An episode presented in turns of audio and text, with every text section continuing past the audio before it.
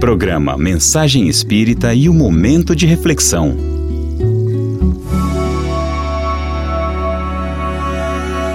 É o momento de reflexão chegando, refletir para despertar a consciência.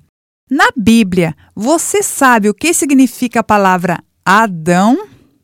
Onde esse nome aparece pela primeira vez? Será que ela tem vários significados? Adão. É sobre essa palavra que vamos reflexionar hoje. A palavra hebraica Adam aparece 367 vezes na Bíblia hebraica, sendo que aparece pela primeira vez em Gênesis, capítulo 1, versículo 26.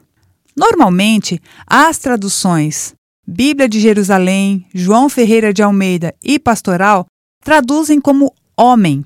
A nova tradução na linguagem de hoje traduz como seres humanos.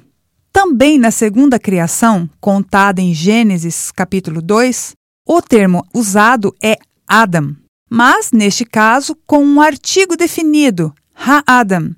Aparece 140 vezes na Bíblia hebraica o homem. Também aqui as traduções usam homem, enquanto que a nova tradução na linguagem de hoje continua usando ser humano. Adão, na versão de João Ferreira de Almeida e na Bíblia de Jerusalém, aparece pela primeira vez somente em Gênesis capítulo 2, versículo 19, quando os animais são apresentados ao ser criado. A nova tradução na linguagem de hoje chama o primeiro homem com o nome de Adão, pela primeira vez em Gênesis capítulo 2, versículo 20. E diz assim: Ele pôs nomes nas aves e em todos os animais domésticos e selvagens. Mas para Adão não se achava uma ajudadora que fosse como a sua outra metade. Na edição pastoral da editora Paulus, Adão aparece somente em Gênesis capítulo 4, versículo 25, quando diz que Adão se uniu à sua mulher. Em hebraico, o termo Adão, Adam, significa humanidade e é semelhante à palavra solo, Adamar. Portanto, na origem, Adão é um nome coletivo, que significa homem ou ser humano, e torna-se um nome próprio, nomeando o primeiro ser humano, conforme cada tradução.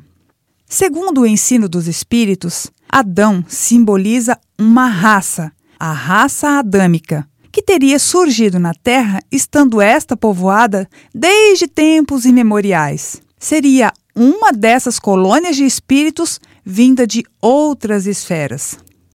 Mais adiantada do que as outras que a tinham precedido neste planeta, a raça adâmica é, com efeito, a mais inteligente, a que impele ao progresso todas as outras raças. No livro bíblico de Gênesis, desde os seus primórdios, ela é apresentada como industriosa, apta às artes e às ciências, sem haver passado aqui na Terra pela infância espiritual, o que não se dá com as raças primitivas. Ela se compunha de espíritos que já tinham progredido bastante e, desde a segunda geração, constroem cidades, cultivam a terra, trabalham os metais. São rápidos e duradouros seus progressos nas artes e nas ciências. Uma das provas que a raça adâmica existiu na Terra são as pirâmides do Egito e toda a sua tecnologia que até hoje desafia os cientistas. Emmanuel nos diz que uma dessas grandes chegadas de espíritos de outros planetas formou quatro grandes raças: os hindus, os hebreus, os egípcios e a raça ariana, que, revoltada e desobediente à lei divina, saiu do meio hindu procurando na Terra o paraíso perdido, e em verdade era outro planeta, mais evoluído que o nosso, da qual eles foram exilados. Se você quer saber mais sobre o que o Espiritismo tem a dizer sobre Adão e a raça adâmica, indicamos os livros O Livro dos Espíritos e A Gênese de Allan Kardec. Indicamos também A Caminho da Luz, de Emmanuel, pela mediunidade de Francisco Cândido Xavier. Muita paz para todos nós!